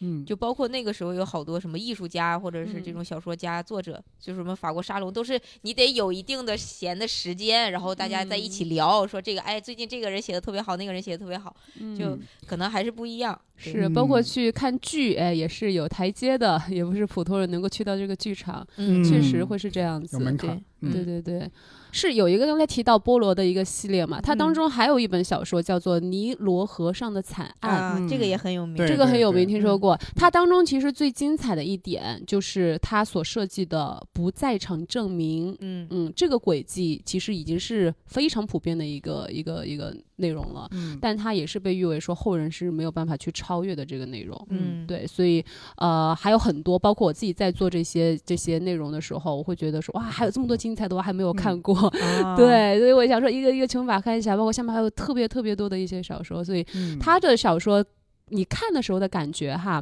包括我自己第一次看阿阿婆的小说的时候，我是停不下来的，嗯，因为我就是可能是有一次虽呃非常随意的到书店嗯看到说哦阿婆哎这么有名，我要不要今天看一下呢？好了，今天就选你吧，哎我就看 了，结果翻他哎牌子，对一抬头发现已经过去三四个小时了。嗯哦，就是是这种感觉，就是连看两本三本都是这种效果。所以我那你他看的书还挺有挺挺有沉浸感的。是因为我现在感觉我我看一会儿我就想玩一下手机，真的是，嗯当时确实会有那种感觉。当时我会觉得啊，谁给我发信息都是罪恶， 就是不要来打扰嗯我，因为你一去回下信息，然后你在那个环境当中哈，你断就了会抽离出来。嗯嗯然后你要再进去的时候，你要花一点时间，就好烦啊！啊，就会是把手机会盖出来，然后就嗯自自然而然的沉浸到那个内容当中。哇，是说的我好像买买上 几本儿去看一看。侦探小说就是有这种效果，因为呃，曾经哈有人去评价说，怎么样才算是你觉得它是一个非常不错的一个侦探小说呢？嗯就是你看完之后会有一种感觉，哎，我多希望我曾经没有看到过这个故事。嗯哦对我希望我曾经没有看到过，因为就可以享受再一次看到它带来的那种喜悦的感觉，尤其是河鬼设计非常出色的一些侦探小说。确实，我们嗯看国外演员的专场也有个这 种， 偶尔也会有这样的。为什么？么他先讲了？哎呀，这个角度真好。 哎，对对对对对，就对是我希望确只实有会我有看到，其他人没看到，哎然后我再是抄一是下，别人也不知道。 哎，伯伯老师不是这种人啊。 哎呀，非常感谢葛老师带来的本格推理啊，真的是本格，哎本格的推本理格小老说师推 荐。呃，对本格老师。 OK 嗯，接下来该英宁分享啊。哎呀，我次这个本书啊，我争取五分钟之内分享完 啊。好对， 三因为百二百九十九，哎嗯哎，因为两位老师呢，一个是幻想，一个是推理，是对吧？对就是跟现实人的生活呢，还是抽离了一些，但是也非就是我觉你这得词用的抽离，哎呀，呃抽离了一些，就是我感觉可以相当于是另外一个世界，嗯就是累的时候可以去那个世界看一看，就是那种感觉。我我这一期推荐的一个书是阿兰德伯顿的，叫名字叫《身份的焦虑》。嗯啊，这个听这哦个名字呢，也是谜底就在谜面儿上。他嗯就讲 的是，就是现代人，也不是现代人吧，反正就是焦虑是从何而来的，嗯，然后包括产生焦虑那的应一该些是原焦虑因，的身份的，为啥叫焦身虑份的的焦 虑呢？就是英语可能会倒置啊，就是 啊翻译的是吧，啊人葛老师？啊，对，有这种情那况。啊翻译的人也。也没给他反过来。哎然后他这本书呢，分了两大部分，一个就是告诉我们是为什么会焦虑，然后第二部分就是给你提出了一些解决的问题、解决的方式吧。我是觉得这本书我每次很焦虑的时候，我就会时不时的拿出来看一看，然后发现一点用都没有。。所以，假如说我做一个杀人犯，哎，我是杀人有焦虑，看了之后继续杀人 对，就是他这个，我看完之后啊，嗯首先呢，我可能得介绍一下这个阿兰·德伯顿这个作家，嗯因为我首喜首先很喜欢这个作家，重要的是他被誉为是一个才子型的作家。嗯，然后呢，我当时看到说，我说才子型的作家，我倒看看你有多有才嗯？啊哎！呦，但是会发现，他呢，他挺有意思的，就是他其实是他毕业于英国剑桥大学， 他是一个个学识非常丰富的一个人。然后本身那个家里呢，也也相当于小富二代，就是那种嗯就是很有钱、有时间，然后从小就读了大量的书。嗯他是首先他的学识很丰富，第二个呢，他特别真诚，我觉得是真诚，就是他特他自己在序里写的说，我特别不喜欢那种就是，比如说。把一个问题讲得特别复杂，然后讲的特别用一些学术的名来解释这些东西的嗯那种作家，或者 是嗯，呃你这个就仿佛是在描述某一些呃老师们。呃，就是故弄玄虚，故意装嗯的自己很有嗯学问、很深沉的人。他呢，他早知道我读幻想文学就不拿过来了， 这不， 不就是这么讽刺谁呢？这是 感觉被针 对没有了。啊， 就是以上言论都代表阿兰·德伯顿自己啊。 啊，然后他给自己的定位叫散文随笔作家， 嗯他呢就是习惯写一些什么人类生存比较重大的主题，比如说像看这种身身份的焦虑，你一听这名字就很大，但是嗯读完社之会学，对社会学，他他他有很大的一个风格，就是他虽然讨论这些主题，但是呢，他特别像一个像一个东北大哥，所谓的东北大哥啊，就是他喜欢跟你用唠家常的方式，帮你把这些东西，就是跟你聊出来，跟你聊出来，嗯然后进行跟你探讨。就是他的书经常里面你会，他会旁征博引，就是你嗯你会看他的书，感觉自己的自己哎呀，你还都好有这是么吗多书，这么多好书，我都没有看过，是这种感觉。它嗯里面会引用各种作家的论点，然后进行一个论证，或者两嗯个论点，他更站哪一方，他不同意哪一方。他会经常引用一些文学、历史、艺术、美学、哲学和心理学。哇，你嗯就感觉他是不是福尔摩斯啊？我怎么感觉他啥都会？ 啊，然后我觉得读他的书很有意思的一点就是，嗯我第一本看他其实不是《身份的焦虑》，叫做《爱情笔记》。嗯他那本书聊的就是两个人从相恋、热恋，就从相知、相恋，一直到最后分手，两个人互相憎恨，然后再嗯互相释怀。他用一种小婚说姻的故形事式，哎，对，有点这种就是嗯婚姻故事的这种感觉。但是他的文笔非常的好，就你嗯读完了，感觉他好像把爱情给分析透了，你好像就这觉还是得一本小说，不是心理分析的书。啊不是，它是一本小说，就嗯是《爱情笔记》是一本小说，然后但是《身份的焦虑》是有一点散文类的随笔随笔小说，，嗯，他那个呃爱情，我当时看的第一本是《爱情笔记》，我就觉得哇，我说这个人不要碰上这样的男人会变得不幸， 就感觉他嗯每一步都能，就感觉爱情被他摸透了，就是从最开始到最后，啊然后但是呢，渣男本渣是吗？也不是他就是觉得爱情是这个样子的，他认为的嗯爱情是这个样子的，但是嗯确实他写的感觉所有人的爱情，就你特类别似能能会想到你曾经的一段爱情，就会觉嗯。得就是他说的那样，而且那两嗯个男女主人公的东西身上的，你会找到很相通的点。嗯，然后看完了之后，你会觉得啊，对爱情没有信心了，因为你再开启一段，可能最后还是这样的过程。但是他写这本小说的意意思呢，就是说，呃，希望大家还是要相信爱情的。虽然没理解他的逻辑，但是那 本书其实很有意思感然觉后是强行在在什么什么的要求下补了一个正能量的结尾。对，对，然后他包括写一些什么旅行的艺术啊，好多他写一些书都还挺挺有挺有挺有意思的。嗯他里面就引用了，就是我感觉读他的书就特别呃像，我觉得就是写《追忆似水年华》的那个那个普鲁斯特，普他鲁斯说过一特句话，就是说每个读者只能读到就是已然存在他心中的那个东西。嗯就是你嗯愿意去看这本书，你觉得这本书跟你有共鸣，或者为什么有的嗯书有的人觉得好，有的人觉得不好，他就得觉得他跟那个书产生共鸣了。嗯就是嗯小说或者什么样。他说我去读这个，只不过这个东西我我可能已经在我的身上发生过，但我不嗯知道怎么用语言，或者是真的有人跟我有相同的经历，他嗯会觉得每个人。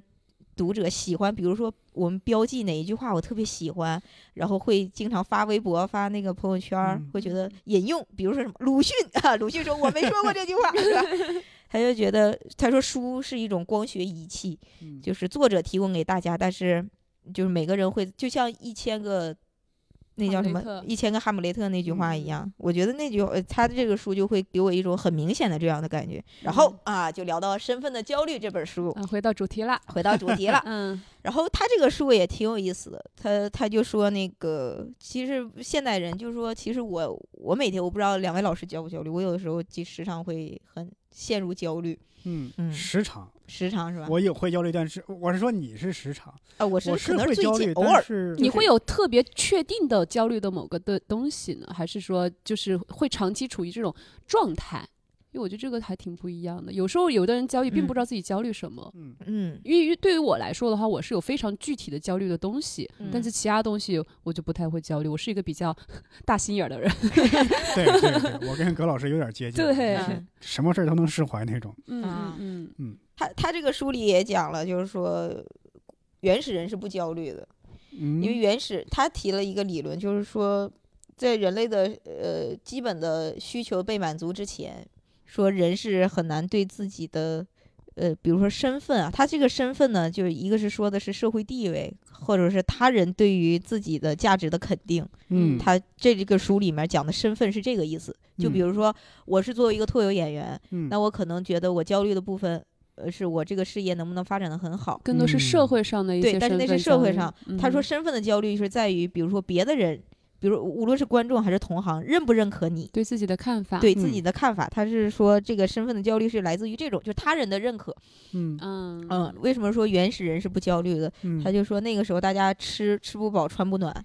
他觉得没有时间去焦虑。嗯他说，嗯，嗯，人开始焦虑的时候，大概也是类似于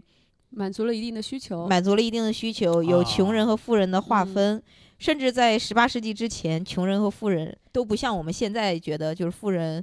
嗯，焦虑的少一点，或者是穷人焦虑更多一点。就嗯那个时候，他他的他在这个书里面就说说那个时候其实穷人的地位会高一些，因为那个时候啊，不管是哲学不是，不管是宗教什么基督教还是什么，里面都会说说，就是包括那个时候的一些大作家就会觉得穷人啊，就是富人能之所以富，是因为穷人给了他们时间富，就是给他们提供了保障，嗯吃方面。嗯然后比如说那个呃，嗯就是要种田嘛，要服侍你。干了富人本来应该做的一些对，事情，富人嗯只不过是你相当于趁了这个红利。所以那个时候，富嗯人是不敢瞧不起穷人的，嗯就是穷人哦。是有一定地位的。哎，我觉就得这种状态很好哎，就是富人他是有感恩之心的，可以这对么理解对 吗？直到十八嗯世纪之后啊，哎，世 界变了，对对，他呃，为什么是十八世纪之后呢？因为那个时跟候工业革命有关系吗？嗯呃有一定的关系。它这个里面有很多，就是十呃十八世纪之后，就是呃他还举了那个很，多的革命那个时候都发生了，对他举实了一个赫鲁晓夫和尼克松的例子。嗯一九五几年的那个时候，就尼克松啊到莫斯科去给一个美国的展会展会，相嗯当于进行剪彩。然后呢，这个展会呢主要是为了展示美国在就是科技方面的成和就物质建设方面的成就。嗯然后，但是呢，当时苏联那个情况也属于共共产主义社会嘛，那个时候大家还是相当于齐心协力的，比如说那种就是种田呀、温饱啊，可能是嗯更那种。然后当时呢，那个他就在那个展厅里，就美国方面展厅里面，就是展了一个美国普通工人家居的全貌。然后这嗯里面有那种地就铺上了地毯，然后客厅里摆放了电视，有两个厕所，还中央取暖器。嗯，然后还有洗衣机呀、滚筒洗衣机和冰箱嗯。当时赫鲁晓夫就觉得，你这个让就是你这种东西一旦展出了，你就是会容易让我们的国家的人产生了嫉妒，嗯嗯，就是产生了嫉妒，就会产生对了比对比，进而就产生了焦虑。就是为什么嗯同样是这个时代，你们过得那么好，是你们是普通工人家庭是这样，那我们嗯这还还在干农活儿或者怎么样，就就赫鲁赫鲁晓夫也还还在那说说这个呀、就是类似于资本主义的毒瘤啊， 就是他们是啊绝对不可能每个家庭都达成这样的，这就是嗯来腐蚀我们 的。听然着后咋那么酸 呢？ 对，但是但是恰好呢，他当时这个事情呢，反而苏联的一些家庭嗯，没有那么焦虑，反而是嗯美国的，就是已经过上这么好日子的工人，嗯他会他还会焦虑。为什么？因为当时已经是比如说呃广告啊什么啊，广会有告这种强化某种强化某种印象加深他的印象。就以前嗯大家会觉得富人的生活还是那个问题，就十八世纪以前啊，大家会觉嗯得这个阶级是不可跨越的。嗯，就我嗯穷人，我是穷人，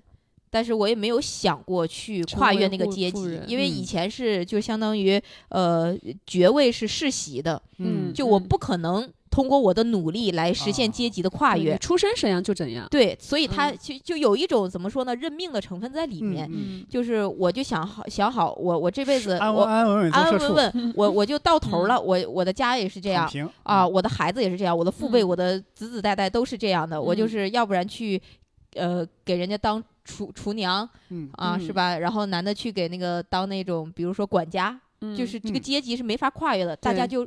认定了。那嗯我就安安稳稳的过一生，富把人自你己的过活儿富人干的生好活，我不嫉妒你，因为我嗯觉得那个东西离我太远了。嗯嗯这是十八世纪之前，十八世纪之后呢，也是因为世袭的制度被打破了，嗯，然后呃，工业革命之后呢，大家会觉得。呃尤其是美国那个时候刚开始的时候，有很多的那种富商，比如说嗯所谓的什么暴发暴发户，什么嗯淘金一代的那种，他们是通过自己的努力白手起家，嗯，对，就是相当于我有能力，我只要努力，我只要要有这个机会，有这个机遇，我是嗯对能实现阶级的跨越的。确实淘金潮这个事情影响很大，，对，是给对大家就一种美国梦的那种感觉。对，就相对当于这个这个时这个就相当于那个时代的科技的发展，导致了以前穷人阶级不可跨越的那个嗯被打被、破被了，打破了。大家所有的人都会觉得，我只要努力，就美国梦嘛，我只要嗯努力，我就能过上那样生活。嗯，而且当时所有的国家，比如说政治方面，或者嗯是、呃那些广告、电影啊，也是极力的宣扬这种。嗯，然后嗯呢，穷人会觉得，哎，我周有围机会了，呃，有机会，一个是我觉得嗯我自己是那样的人，我可以成为那样的人，但是嗯突然有一天你会发现，努力努力，你达不成那样的成嗯就，而恰好你周围的朋友，突然有一天他达成了那样的对成就，嗯嗯就就会很焦虑。他就说，为什落么人会差焦虑，是因为大对家不会觊觎比你高太多的人，嗯，大家这种身份的教育就就来于你，就像奇葩说打过一个辩题，你嗯同龄的人都过得比你好。你要不要努力？嗯，就对是你包括我们现在所谓的说什么内卷呀，什么，嗯因为就是看那种抖音，就感觉人均入账几千万的那种，而且比你还小，你会不会焦虑？会焦虑，是嗯就是你发现你周围的人。比你过得好，但是嗯呢，对他的能力没有你强，或者比你强的时候，你又会产生那种幻觉，你会觉得我也行，但是你做了之后发现其实不行，对嗯就会你会有这种焦虑。比方说对 Giao 哥那种啊 Giao，嗯，他只不过是发出那种怪腔怪调，Giao 一下就火了啊。那可对能身边的人很多人看到就觉得这东西就又没有什么难度，是就开始剑走偏锋，哎，对想对说自对己身上有没有一些奇怪的对，一所以些我点？啊以前在网上看到好多那些把水啊、可乐往自己头顶上倒来闹事上，然后拍成视频，真真的还能火一把，不少人这么干。嗯，嗯对。然后他还提到了，就是说，一个是大众的传媒发展的太快了，以嗯前人嗯普通老百姓是很难接触到贵族的生活的。嗯就我嗯不知道你能骄奢淫逸到啥样，我也不对羡慕。我嗯每天我就种田，我温饱就可以也了。没有嗯想象能力，也对没有对展示过，对，但是现在大众传媒就是我可以看到达官贵人过得是什甚么至于现在生活，电影、电视当中的一些场对景布置，对，然后包括就是他们这个书里提到了一个观点，就是说，就说记者。就尤其是英国，嗯为什么大家那个时候开始焦虑呢？有一个原因就是记者开始报道就是王室，嗯啊，他们的生王活是室什的么样生活子，然哦后每天报道呢，因为王室没有什么，每天就是舞会，然后嗯哪天去这个舞会那个舞会，然交后际、对，然骑后马，对老百 姓会觉得嗯我过得，我以前没觉得我这么辛苦，嗯，但是我嗯觉得你的你这个太容易了，是就会我嗯就觉得凭什么就是我不行，或者觉得嗯我看到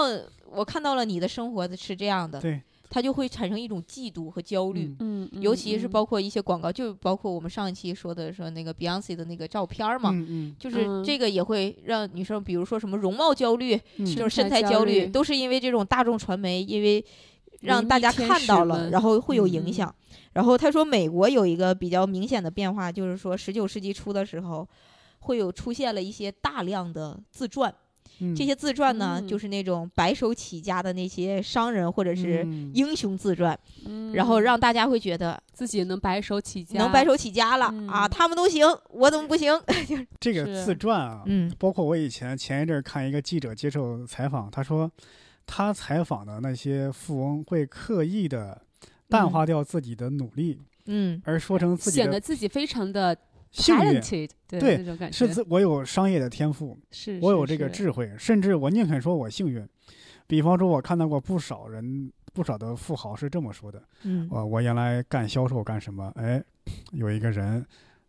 外地来的，钱包丢了，哎，我嗯帮他找着了，他觉得我这个人可靠，给了我哎一呦第一桶喂金，嗯给了我第一批启动资金。嗯嗯要么是说，哎，有一个人迷路了，我帮他找着了干嘛？很多电影当中有很些多有这这种样的桥段。但后来我对大概分析了一下，一般这么说的人，他这个往往他钱来路不正，啊，他故意编了这个来哦转移你的视线。我很多是这样的。对，然后他就、嗯反正他这个在自传里面提到了一个本杰明·富兰克林的自传啊，哎呦，这个他那本小说，偶尔不是他的那些自传，真的啊 是够他就说最最开始开头的就是他， 就是他相当于引起了一些，比如说现在我们所谓的励志书籍，什么励志鸡汤，祖啊鼻祖就是他，那种人，因为他就对在那个。就是书里面讲了他的传奇的经历，说他嗯父亲是一个波士顿的辣 酱，嗯然后呢有十七个小孩儿，哎呦 然后呢，喂他呢能取得当初的成绩，完全是凭借自己的聪明才智，嗯嗯由一个嗯一名嗯就不明一文的年轻人，成长到最后那个不仅富有，还能广结社会 名流， 嗯，然后赢得了各界人士的尊重嘛。嗯然后就还提出了一些警句，什么早起早睡，让人健康、富有、聪明，没有付出就没有收获。你现在嗯想想，就是没有用的废话，废话文学， 他对吧？在当年估计，对，就是他这本是书啊，就嗯相当于开创了这个先河。嗯所以后来有好多人，因为相当于白手起家，他会有一种心理补偿的心理，就觉嗯得我希望我被后人所记住。不仅仅是钱多这件事情，希望有一对些功绩。对是对吧，然后嗯他呢，就相当于也影响了一部分读者。呃，我们有时候实际上上课的时候会引用一些，比如说一些国外的一些作家他们原版的一些东西，嗯其中使用频率很高的一个就是富兰克林他自己的一个呃生活的一个作息表，就他嗯的时间排列，然后这个、嗯这个几点钟干嘛，那个几点钟干嘛，包括他嗯自己给自己写的，比如说几条清规戒律吧， 对，就要干嘛不要干嘛，要干嘛不要干嘛。嗯哇，这个真的是太多了，而且在我们的英美文学课当中也是必学的一课，你知道吗？哦，我的啊天哪！以对后我就感觉这些名人啊，可能他未必会这么做。但只不过成名之后，哎呀，我总得但是给别别人人，看着对觉得很厉害，我总得给别人写点啥 的。对是对对，后教人教一教师后人是吧？嗯对对对，后面对人，我觉得是他这本书里头还有一个挺挺多的部分。他第一，他就是整体分两大部分嘛，后面还嗯有一些比如解决方式。嗯我觉得大家也可以去看看。反正我是觉得并没有解决到我的焦虑， 因为他给给的解决方式都是什么艺术、政治、音乐。我当时想，哇，这确实有钱人解决焦虑的方式。但是他，我觉得他写的很好，他写的好呢，他里面运用了很多大家的一些论点，然后进行了一你些。看，他说我只是告诉你焦虑的身份，我没说帮你解决呀、对吧？呃，对对， 嗯对但是我觉得对呀其实还是想聊一聊，就是他嗯第一部分，比如说呃焦虑的来源，嗯他写了很多，他大概写了五个部分，就在第一部分里有写了五五大章，嗯然后有一章呢叫做精英的崇拜。嗯刚才说的那个十八世纪之前，十八世纪之后，为什么有一个很明显的区分？嗯他那个就是以前为什么就是穷人的地位还比较高？他说嗯有一个三个有用的老故事。他说嗯第一个故事就是说穷人生活贫穷，但是这并不是他们的过错，嗯，就穷人对社会贡献最多，这是当时社会的共识。嗯然后呢，因为他说在中世纪和现代社会之前的人呢，就是被分为富人、穷人、农民和贵族嘛。嗯呃，当时的人会觉得这个区这个区分不是说阶级导致的，这是上嗯帝的旨意，嗯所以就会导致了人们会比较安于自己的阶级，这是一嗯个点。他说，呃，他说还有一个点就是说。呃，为什么人们会普遍接受这样的等级之别？就是觉得这个东西很正确，就没有说我想我想跨越这个阶级。他说，呃，因为那个时候每个阶级他会觉得社会共识是不同的社会阶级是相互依存的，就是嗯你们都很重要。我我缺了你，我是没法生活的。富人会嗯觉得我缺了穷人，我是没法生活的。嗯然后他说，即使最贫困的底层人士都能受受到社会的敬重，但是你嗯看现在就有点儿可以笑贫不笑娼嘛，就是现对在对所有的社会都是这嗯样的。呃他说还里面还说了一个点，就是富人当时会有一种心理的想法，就是我会我觉得。呃，资助穷人是应该的，就是他嗯心里会有这种道德感。他说，呃，穷人会呃，富人会把穷人当做小孩儿。他说，富人富了的时候，就会把钱啊或者怎么样，就当做慈爱父母的职责，我会无嗯条件的去、去。就是相当于照顾你，甚至在那个时候，包括我们看以前那个中世纪的一些艺术作品和文学作品，嗯，都一直就是富相当于人家是施州赈灾之类对，的，都相当于赞颂赞颂农民阶级，因为嗯就像我们国家也是士农工商嘛，对就是商人是放在最包后括的，很多古典文学里边都会把穷人塑造成那种道德模范，对富人往往是为富不仁。然后他后来还说了一个点，就是说说为什么穷人的地位会高一点，就是嗯说富人们啊，就是腐朽堕落，嗯，这个呢当时不是。思进取，是对吗，对，他说不思进取，就是说当时的一些作家也会影响当时社会的一些思潮嘛。嗯就，是说卢嗯梭他就会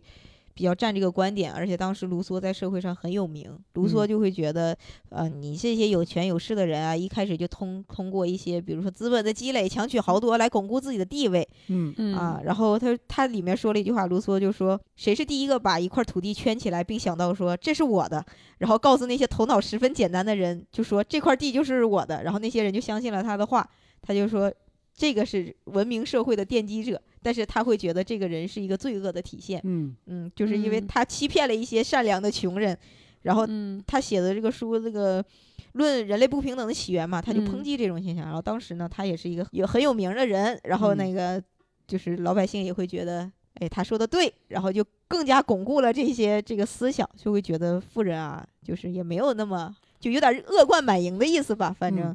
嗯对，嗯包括我看一些原来的一些文学作品，那些古典文学，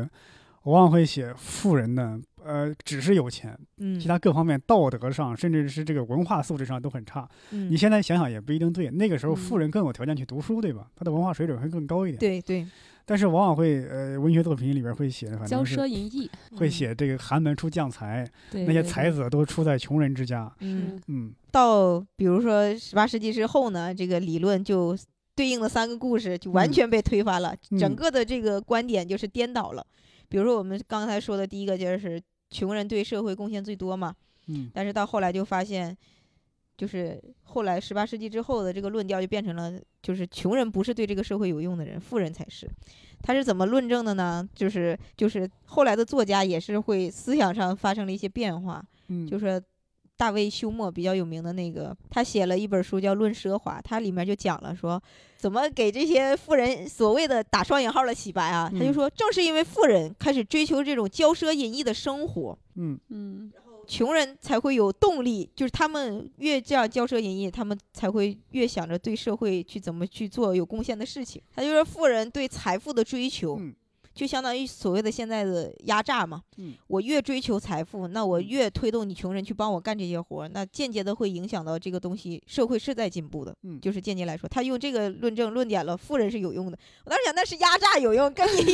那不还是这穷人在对干活儿感吗？觉是有点但在这个强但这调个这这种个压迫的感觉。他忽略了一个问题：嗯第一，压榨你不能无限的压榨；嗯第二呢，你的压榨你可能是推动了一下，但是真正创造财富的不是你啊。对，他就有点是像干什活的么人呢？嗯对，他就讲你资本主义起来的时候那嗯段时期，对吧？然后你怎么样产生它的剩余价值，然后你怎么样让这个社会往前走？你的工业革命嗯确实是推动了社嗯会，但你同时也产生了固化了这种工人阶级跟资产阶级他们的一个差别，嗯然后对让他的矛盾更加激化。对，对，所以他也把这些就是相当于这个历程、历史进程的转变，他也嗯给讲了。嗯但是我觉得真的这本书读完了，我是了解了一部分很多知识啊，但是对我来说确实。也没有缓解我的焦虑啊， 但是我觉得他在书里面提到的很嗯多点还是挺有意思的，比如说这个转折的时间，为什么是在这个时间转折？一七二三年有一个叫、嗯呃有一个伦敦的，他是一个内科医生，嗯嗯，特别有意内思，科他医生内科医生，然后他写了一个叫《蜂蜜的预言》这个小册子，然后这个嗯小册子呢，就是这个小册子从根本上改变了以前大家对于社会呃就是穷人富人的看法，推翻嗯了比如说穷人是一个很稳固的阶级，这个人是不是叫孟德维尔？对嗯对哎，我很好奇他怎么从内科的角度去分析这件事情，还是说嗯他只是一个身份？对，可能也只是一个身份，他 OK 他的观点也挺，现在嗯也不知道，反正也提出来嗯让大家可以讨论一下，他就会嗯觉得。他这书里提的论点就是富人才是社会中有用的阶级嘛，嗯然后他他怎么论证呢？说是是因为富人的挥霍才给了他们就是比他们地位低下的人们创造了就业机会。就是你也 不知道他这个论点，当时，但是他当时这个论点刚提出来的时候，引起了社会的哗然，嗯，就觉那得必你须怎华么人啊！你怎么能这么对想呢？嗯，嗯对，他这个理论后来受到了亚当斯密的猛烈批判。，对《国富论》的嗯作对者，嗯因为亚当那亚当斯密他他写了两本书，一本是《国富论》，基本上在经济学界差不多是学生的必读书嘛，对嗯是，流传到全世界。另外有一本读的人少一点，叫嗯《道德情操论》。嗯，听说过，对，嗯那个《国富论》强调人是自私的嘛，就是理嗯性人，就是每个人会让自己的利益最大化。但《道德情操论》跟那个《国富论》恰恰相反，就是我们要考虑到，对，就是就是我们不能盲目的逐利。里面专门集中批判了这个莫诺维尔这个蜜蜂的预言。对，他在这个这个阿兰·德伯顿也在这个书里提到了，就是嗯嗯，亚当·斯密啊，他嗯引用了很多他的论点，然后就是两方论点，他进行了一些辩，就是思旁辨征吧，博引嗯对对。然后我觉得这本书还是挺有意思的吧，就相当于虽然没缓解焦虑，但是是你学知到道了 不少。对，其实也说出了一些真相吧。但是我嗯。觉得知道了这些真相，也没有过好这一生啊，该焦虑还是焦虑。但是我觉得其实是从心理学，不管是从哲学，它它都提取了一些比较精炼的角度来。嗯把这个焦虑这件事情说的比较清晰了，我觉得就是我觉得大家，嗯、焦不焦虑都可以看看，反正也没有太大的用处， 就是可以当做一我个我感觉你嗯是说，我想我想学如何做红烧肉，他告诉你如何养猪 去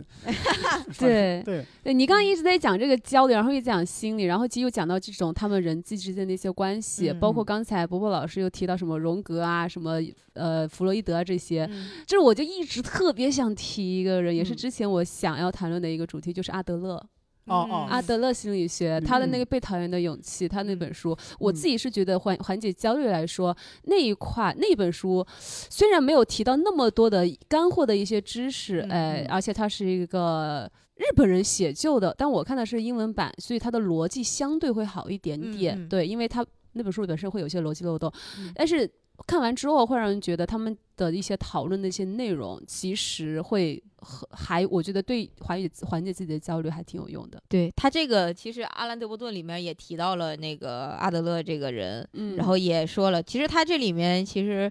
还是能说明他这个作家其实也是一个学富五车的人，对就是他呃不同的论点、不同的知识架构，其实他都清楚，嗯他也知道。这个是为什么发展到这儿了？然后甚至吧，甚至就是觉得不同的点在每一个历史时期是可嗯能有它的道理的，它不一嗯定对，但是存在人即合理。对，但是人类嗯发展到那个时候，是可能思维就是有一些局限的，受是受是当时的，比如说不如不代不管是科技技时术代，还有嗯所所有人们的这社种会制度，呃社会制度的影响吧。嗯但是我觉得他确实，我看完之后理解了他为什么管自己叫那个散文随笔作家，嗯就是他这个就确是很实散是吗？形散神也 散，但是我还是觉得挺挺好的。他的书几本儿，就是我觉得大家如果不是抱着那种探究的心理，我一定要学什么东西嗯去读一读，还是挺好玩儿的。我觉得，感谢英宁的分享。嗯我是我是突然想起来，葛老师刚刚嗯说他看的阿加莎那本书的那个第一印象，就说嗯啊，我一抬头已经过去三四个小时了，嗯嗯都不想放下啊，不忍释卷啊，这种感觉。我现在我我我想我我上次是看到这样的书的感觉，就是看日本那个科幻小说，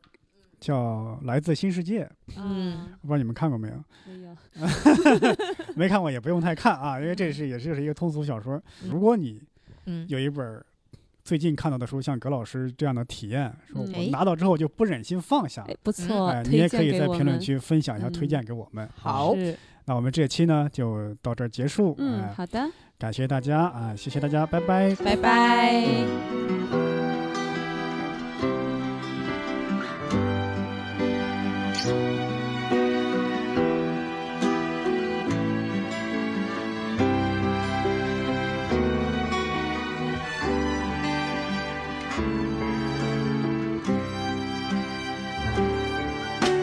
Allow me love, I'm a woman of pristine intuition.